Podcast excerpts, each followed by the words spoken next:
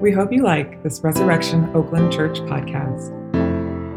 Unauthorized use of any part of this copyrighted material for redistribution or duplication is not permitted without prior consent from Resurrection Oakland Church. To learn more about our church and its charity and mission work in and around Oakland, California, please visit our website at www.resoakland.com.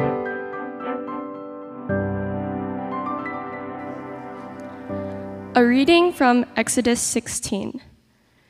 In the desert, the whole community grumbled against Moses and Aaron.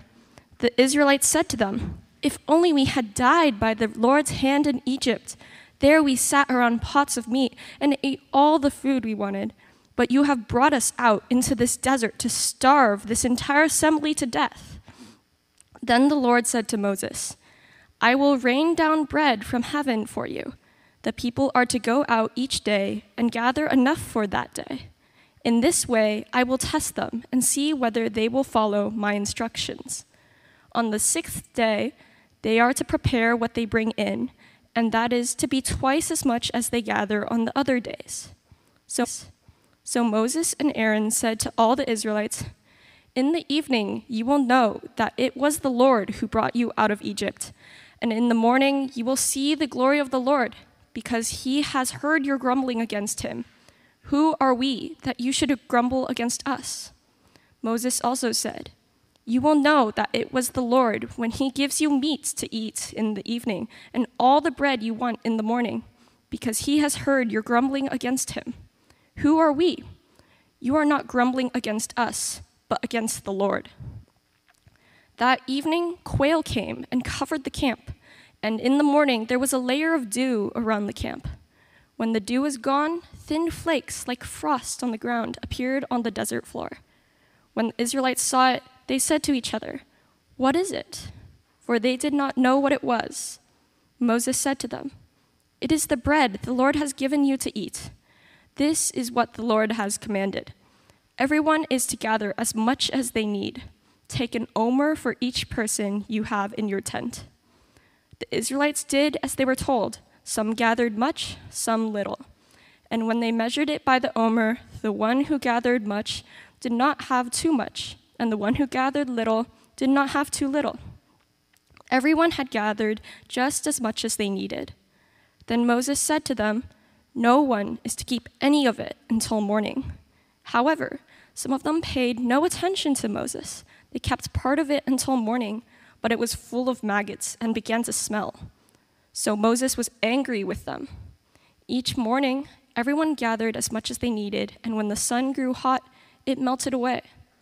On the sixth day, they gathered twice as much, two omers for each person, and the leaders of the community came and reported this to Moses. He said to them, This is what the Lord commanded. Tomorrow is to be a day of Sabbath rest, a holy Sabbath to the Lord. So bake what you want to bake and boil what you want to boil. Save whatever is left and keep it until morning. The people of Israel called the bread manna. It was white like coriander seed and tasted like wafers made with honey. Moses said to them, This is what the Lord has commanded. Take an omer of manna and keep it for the generations to come, so that they can see the bread I gave to eat in the wilderness when I brought you out of Egypt. So Moses said to Aaron, Take a jar and put an omer of manna in it, then place it before the Lord to be kept for the generations to come. As the Lord commanded Moses, Aaron put the manna with the tablets of the covenant law so that it might be preserved. The Israelites ate manna for 40 years until they came to a land that was settled. They ate manna until they reached the border of Canaan. This is the word of the Lord. Thanks be to God. You could all take your seats.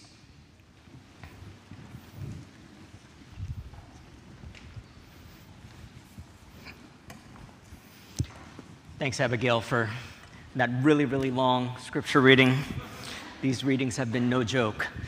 Uh, we are continuing our sermon series through the book of Exodus. And in this series, we've been looking at the highlights, um, kind of looking at the story of Exodus and broad strokes to learn how God saves us and how He gives us new purpose. Uh, to, let's do a quick re- recap. We, we started by looking at how the people of Israel were languishing in slavery in Egypt. We looked at how God spoke to Moses in the burning bush.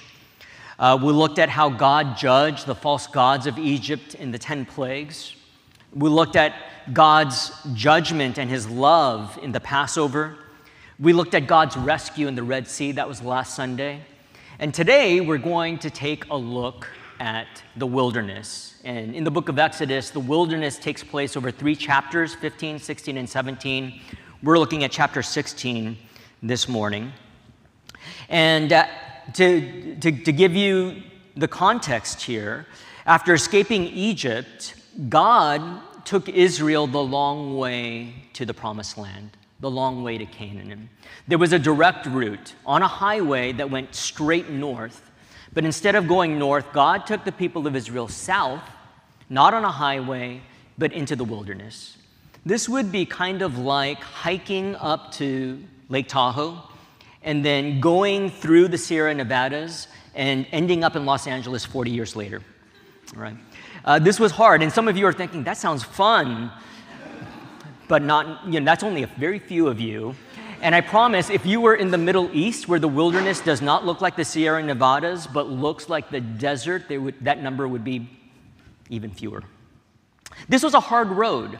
Why did God take Israel in this long and difficult road when there was a shortcut to the promised land? And this is a question that all of us should be asking. This is such an important question because what we see in the Bible is that the wilderness experience was not just one moment in history, but something that characterized the entire Christian life.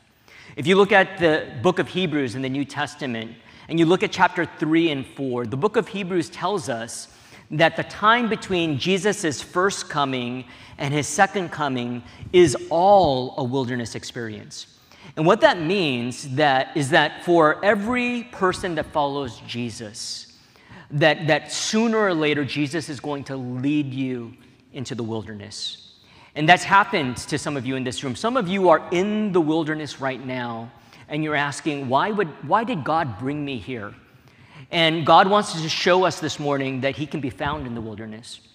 Some of you are on the, on, on, have gone through the wilderness, and you've, you've got the scars to prove it. You have some trauma that hasn't healed. And God wants to show us through this passage today that, that there is healing, and that there is a way to process our trauma from the wilderness. And some of you have not yet experienced huge wilderness events in your life. Your life has been okay. Uh, and yet, this passage shows us that we need to prepare for the wilderness because sooner or later, we're all going to face it. So, how do you find God in the wilderness? How do you process your pain? How do you, how do you prepare? We're going to look at three things in today's passage to, to wrestle with this story. Uh, the first is we're going to look at the danger of the wilderness. The second thing we're going to look at is the opportunity of the wilderness. And the last thing we're going to look at is the Savior of the wilderness. So let's start with the danger of the wilderness. Uh, we, if you look at verse 1, which was not included in the reading today, we had to cut some verses out so that we wouldn't stay here till tomorrow reading this passage. But if you look at verse 1, it tells us that six weeks have passed since the Red Sea. So the people of Israel have been wandering in the wilderness. They just got through the Red Sea. It's been about a month and a half, and the, their supplies are starting to run low. There's, there's no grocery stores. There's, there are no farms, and it's, they're in the desert, and there's no food. And so, if you asked an Israelite, what is the biggest danger you're facing in the wilderness? Everybody would have said, We're running low on food. We are in danger of starvation. And this is why they start grumbling against Moses and Aaron. And ver- verse 2 tells us that the whole community grumbled against Moses and Aaron. This wasn't just a few upset people, but the entire nation was grumbling against Moses and Aaron. The Israelites, they thought the greatest danger in the wilderness was starvation, But what this passage shows us is that the true danger of the wilderness is not starvation, but grumbling. And, and, and you might be thinking, that sounds like a stretch. Grumbling? Starve, I'm pretty sure starvation is more dangerous than grumbling. Why is grumbling dangerous? Well, let me show you three reasons grumbling is dangerous. The first reason is that grumbling is hostile. Listen to what verse 2 tells us. It says, In the desert, the whole community grumbled against Moses and Aaron. They didn't grumble to Moses and Aaron, they grumbled against Moses and Aaron. This is an accusatory grumbling. They were blaming Aaron and Moses for their pain, for their problems.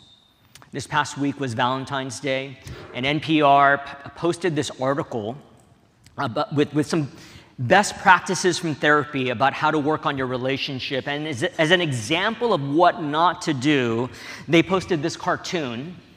Uh, notice that it's a romantic dinner, there's a couple, one partner says, mmm, good soup.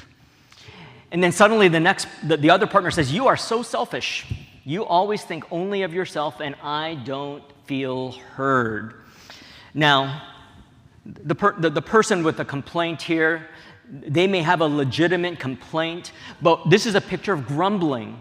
Because notice there is no room for conversation, there is no room for discussion, there is no room to work out difference.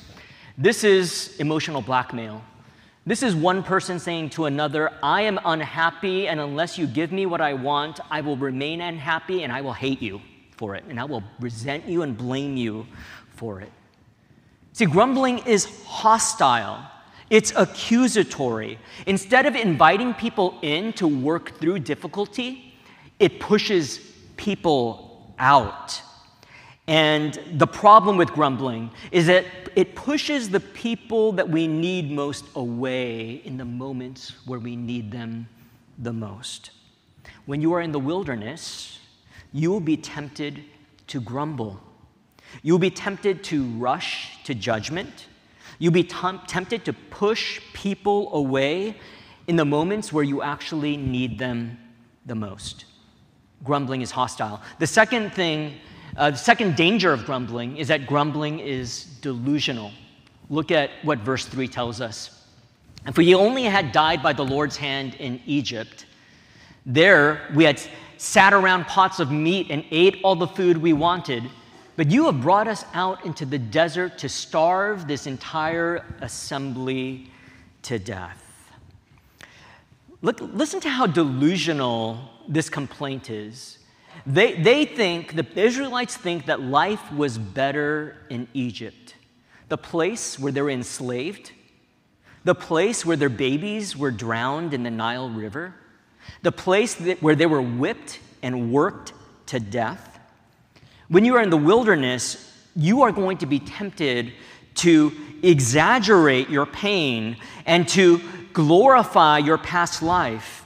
Uh, you're going to be tempted to wonder if your life was better before God ever came into your life, before God ever started changing your life. You're gonna, you're gonna be tempted to wonder was I better off in my old life before I started following God? Was I happier then?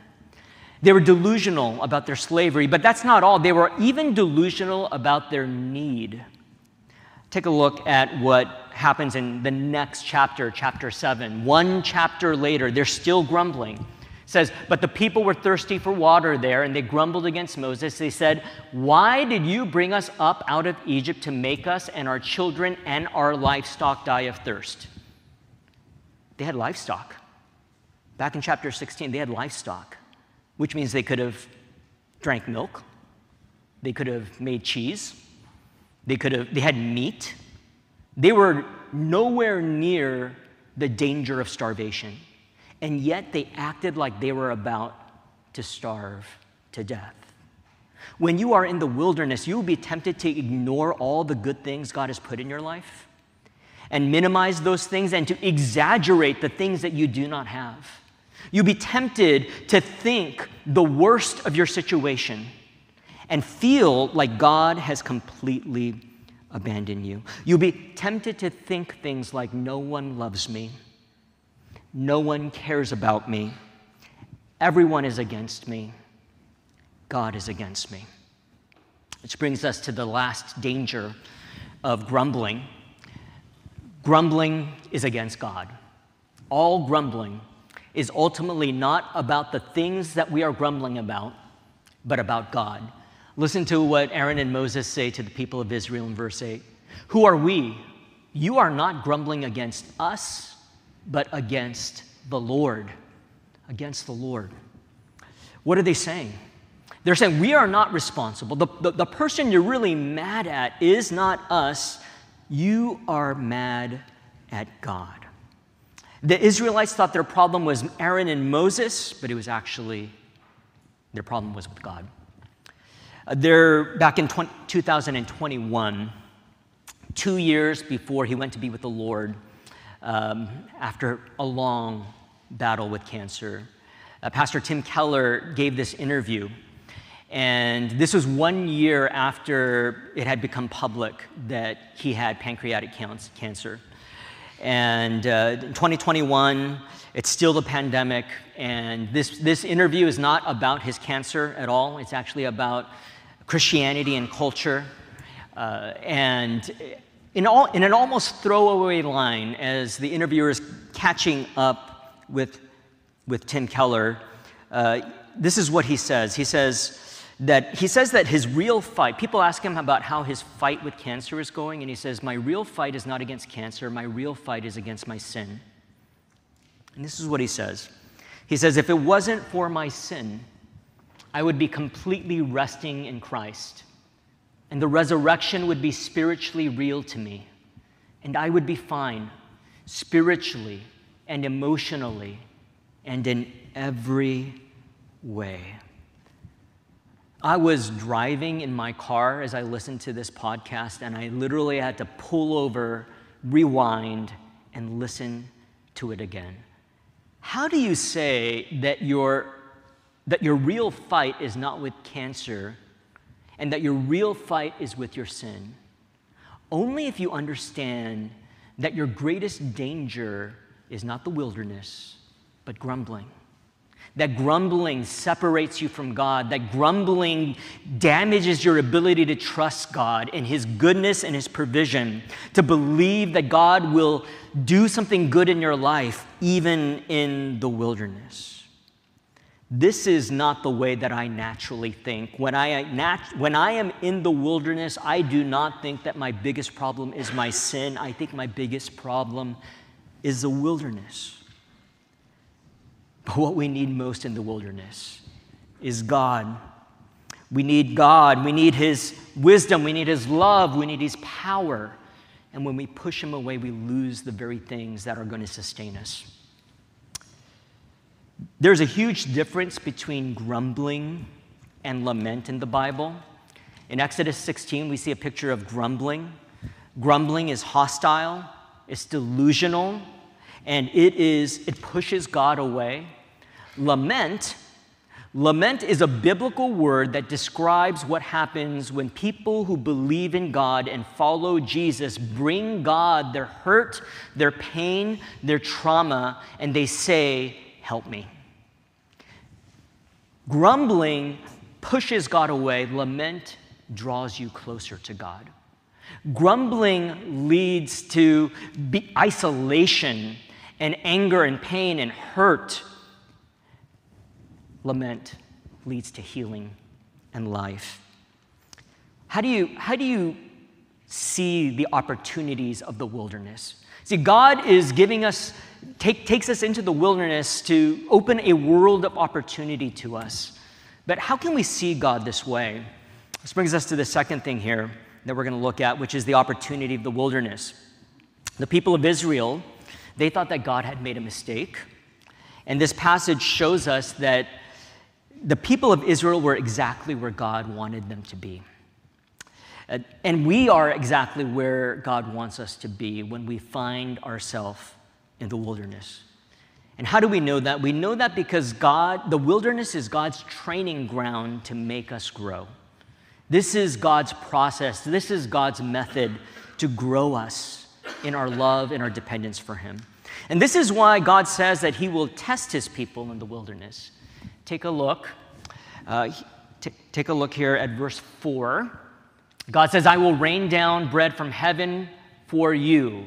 The people are to go out each day and gather enough for that day. In this way, I will test them and see whether they will follow my instructions. God uses the wilderness to test his people. And some of you are getting triggered by that word, test. Uh, you're thinking, well, this is exactly what I thought God was. God wants to test me, and he wants to see if I'm going to pass or I'm going to fail. But that's not the kind of test that God is talking about here. We test ourselves in all sorts of ways. I've been a diabetic for 26 years, which means every day I am supposed to test my blood sugar uh, ideally twice a day. And, and you may have noticed I said I'm supposed to because I don't, right? But why am I supposed to do that? Because I need to know what my blood sugar level is to figure out if I need to adjust my medication, if I need to adjust my diet, if I need to make changes so that I don't have more complications from this chronic condition. Uh, I had this encounter with my doctor many years ago that was really eye opening for me.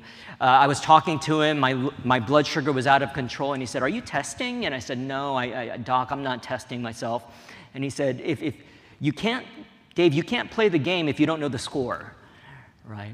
And it was eye opening for me because I realized I, I, I need to know where I am at. And this is what we do. All of us test ourselves. This is why we go on the scale to see how much we weigh. We're testing ourselves. This is why we do our dance moves in the mirror, right? We're testing ourselves. Like, do I look good? This is why we ask our family and friends uh, for feedback about our cooking because we want to grow, we want to get better, right? We all test ourselves. And God, God when, when the people of Israel, when the people of Israel grumbled against him, God, God's response was to test them. Not a pass or fail test, because if it was pass or fail, Israel already failed. God would have sent them back to Egypt and he would have said, Let's see how well you like Egypt and let's see how long it takes for you to come crawling back to me. But that's not what God does.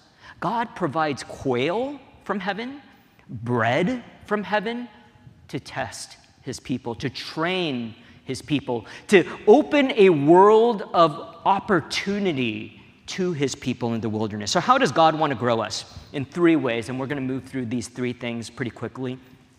God wants to grow us in trust, in generosity, and in rest. And he does all three of these things in the wilderness. That very night, God provides quail from heaven for everyone to eat.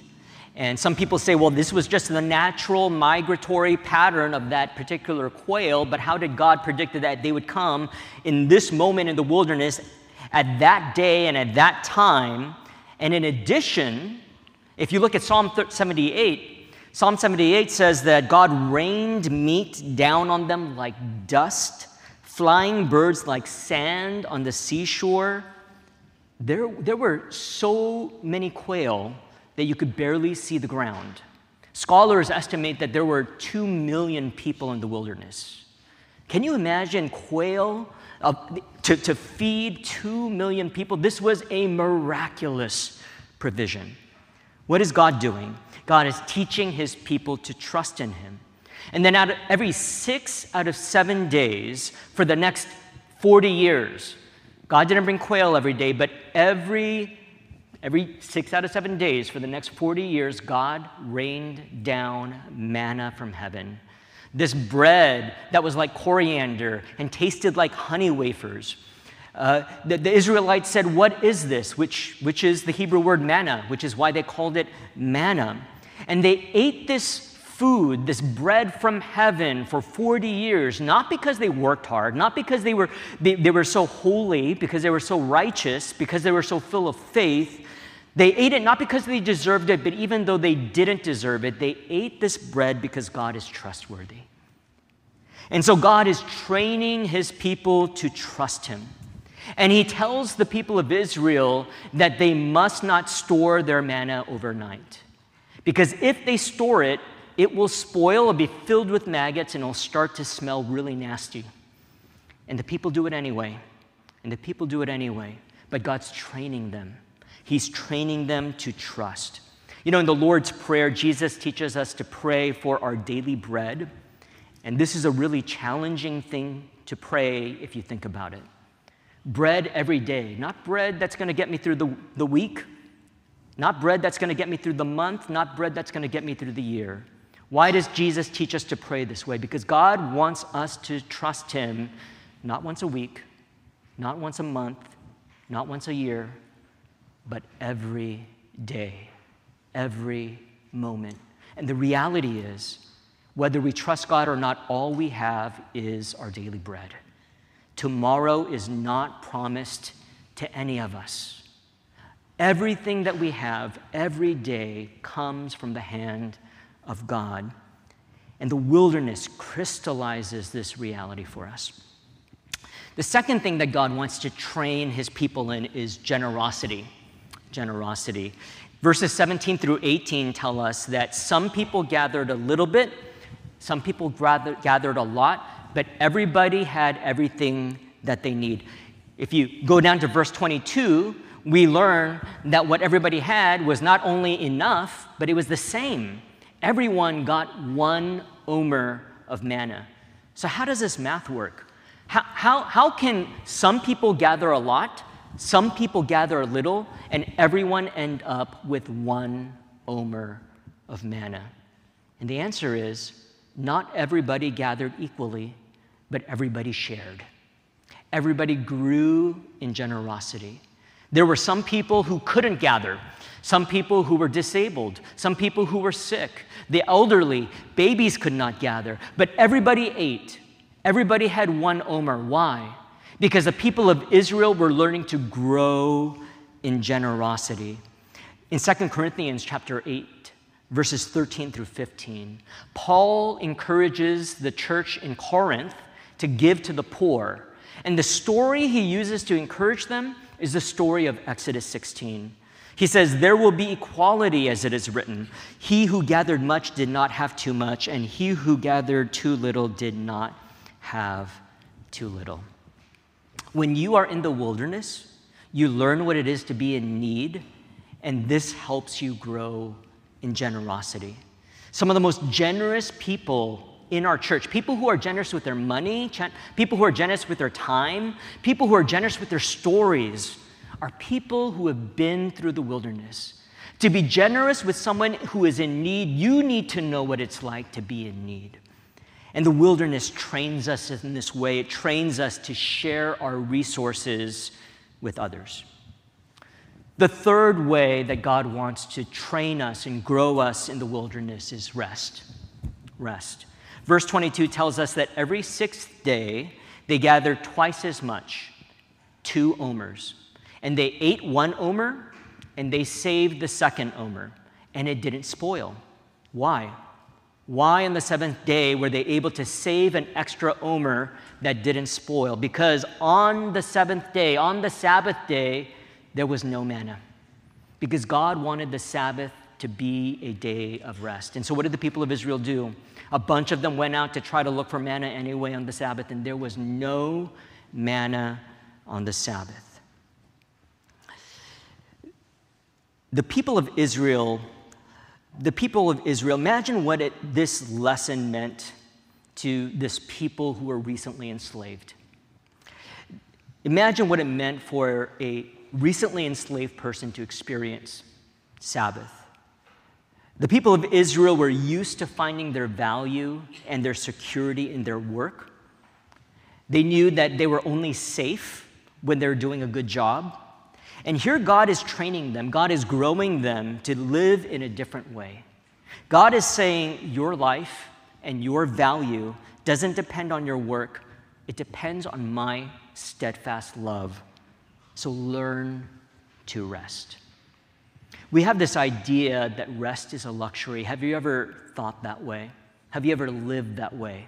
As if rest is a luxury? I know I have. We, we, we, we tell ourselves, I'm going to rest when I have time. I'm going to rest after I, I finish that big interview or that big project or that, that big deal. This is just a busy season. Don't worry, I'll, I'll, I'll eventually rest. But what if one day out of seven you didn't rest because of what you had or what was going on, but because of who God is? What if one day out of seven you treated rest not as a luxury, but as an act of faith? Then you would be able to find rest in the wilderness. God's training his people, training them to grow in trust, grow in generosity, grow in rest. How did they do? They did really poorly. They didn't grow nearly enough. They failed over and over again. How are we doing? If we're honest with ourselves, we learn lessons only to forget them. We repeat the same mistakes over and over again. And despite all the things that God teaches us in the wilderness, we forget. So, how can we make these lessons stick? How can we grow in these areas that God wants to grow us? And this brings us to the last thing we're going to look at today the Savior of the wilderness. At the end of this passage, God commands Moses to take one omer of bread, put it in a jar, then put it before the Lord for the generations to come. And one day, after Israel receives the tablets of God's covenant, Aaron would take that jar of manna and put it in the ark together with the tablets. And that ark would eventually be put in the most holy place of the tabernacle and then the most holy place of the temple in Jerusalem. And for thousands of years, with the wilderness behind them, generations and generations would come to worship God and to remember the manna in the holy place. Why would the people of Israel need manna after they left the wilderness? Why would they need this reminder in the land flowing with milk and honey? Well, it's because they never learned to stop grumbling. Even when they were out of the wilderness, the wilderness was still inside of them. Even when they were living in the promised land, they acted as if God was often against them. They would struggle to trust to be generous, to rest, to take care of the poor, to take care of the vulnerable. They would languish under the rule of godless rulers and, and, and, and enslaving habits. See, deep down, our sin fractured hearts can't help grumbling. And what the manna in the jar points to is that we have a never ending need for bread from heaven we, it, it points to actually the true bread from heaven. It points to, it points to Jesus. Take a look at what happens in John chapter 6. Jesus has just finished feeding the 5,000 uh, with five loaves and two fish. And after this miracle, he goes across the lake, and the people follow him there. And Jesus says, I know why you're here. You just want more food. And then he says this He says, Very truly I tell you, it is not Moses who has given you the bread from heaven, but it is my Father who gives you the true bread from heaven.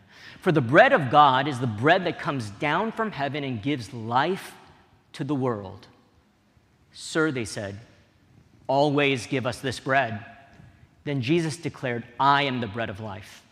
Whoever comes to me will never go hungry, and whoever believes in me will never be thirsty. Jesus is saying that he is the true manna from heaven, the true bread from heaven. What does that mean? It means that he can do something that food for 5,000 people cannot. Jesus can do something that manna that feeds people for 40 years cannot.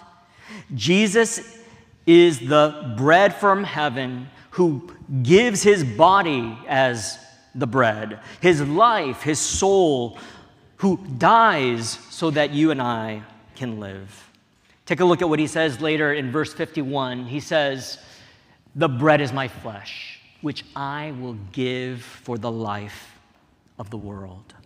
And this means that even when we grumble, even when we struggle, even when we are stingy, even when we find ourselves, find it impossible to rest, even when we push God away, He pursues us in love and gives Himself to us to heal us completely and to feed us. And He gives us this promise that however bad the wilderness gets in our life, that the wilderness will not be our home, that He is bringing us to a better home. Throughout this month, we've been featuring the stories of ex- just exceptional stories of faith by African American Christians. And it's, we've been celebrating the gift that the black church is to the whole church. And today I want to share a story about uh, a man named Thomas Dorsey. That's Thomas Andrew Dorsey. Thomas Dorsey was uh, the qu- chief choir director of Pilgrim Baptist Church in Chicago, and he served there for 50 years. Uh, he wrote over a thousand gospel songs. He's been called the father of gospel music. And when he was 32 years old, still a newlywed, expecting his first child, uh, something happened to him. He was living in Chicago, serving at this church, uh, Pilgrim Baptist Church. His, it was his, his wife was due in one month, and he got an invitation to lead a revival in St. Louis. And he didn't want to go, but he, he felt really bad. They really wanted him. He didn't want to disappoint people, and so he went to lead this revival. It went really late. And at the end of the revival, when he finally got the chance to sit down, he got this telegram Your wife just died. And he rushed home. And he, he learned that his wife had given birth to a son. And he was, he was going back and forth between joy and sorrow. And, and it was a roller coaster. And then that night, his baby boy died. And he was drowning in sorrow. And listen to what he says. He says, I felt that God had done me an injustice. I didn't want to serve him anymore or write gospel songs. But that Saturday, a music professor, a mentor of his, took him to the neighborhood school, the music school, put him in a room where he wrote his best known gospel song ever Take My Hand, Precious Lord. And here's the first stanza. Precious Lord, take my hand. Lead me on. Let me stand. I am tired. I am weak. I am worn. Through the storm, through the night, lead me on to the light. Take my hand, precious Lord. Lead me home. Lead me home. How do you call God your precious Lord when you've just lost your wife and your son? The only way that you do that is because you believe that your precious Lord also lost his son so that you can have life, and your wife can have life, and your son can have life. The only answer is that your precious Lord is the God and Father of the Lord Jesus Christ. See, in the face of the worst wilderness he would ever face, Dorsey saw that Jesus is precious, that God is precious, and he asked him to take his hand. He didn't write, Precious Lord, show me your plan. That's what I would have wanted. He wrote, Precious Lord, take my hand. And there's so much hope in those words. Because if your only hope in the wilderness is that God shows you his plan, God, show me your plan. Show me the way out of this wilderness. Show me how you're going to make things right. Show me how this is going to end. If that's your only hope, then only the wise, only the godly, only the very religious might even dream of having hope. But if your hope, your hope in the wilderness is that your precious Lord takes your hand, then everyone can have hope because even a baby can hold someone's hand. And this is the hope that God offers you this morning. Not a hope to take away your wilderness, but to train you in the wilderness and to hold your hand in the wilderness. And this table, this table is God's invitation to take Jesus, the bread of life, to take this cup, the cup of salvation, to take it into our hearts so that we may hold on to his hand wherever he might lead us. On the night that the Lord Jesus was betrayed, he took bread, and after giving thanks, he broke it, and he said, This is my body broken for you. Eat this in remembrance of me. In the same way, he took the cup and he said, This is the cup of the new covenant in my blood, which is shed for many for the forgiveness of sins. And as often as you eat this bread and you drink this cup, you proclaim the Lord's death until he comes again. Let's pray. God, we thank you for the gift of Jesus, the bread from heaven. Lord, for this cup that gives us life.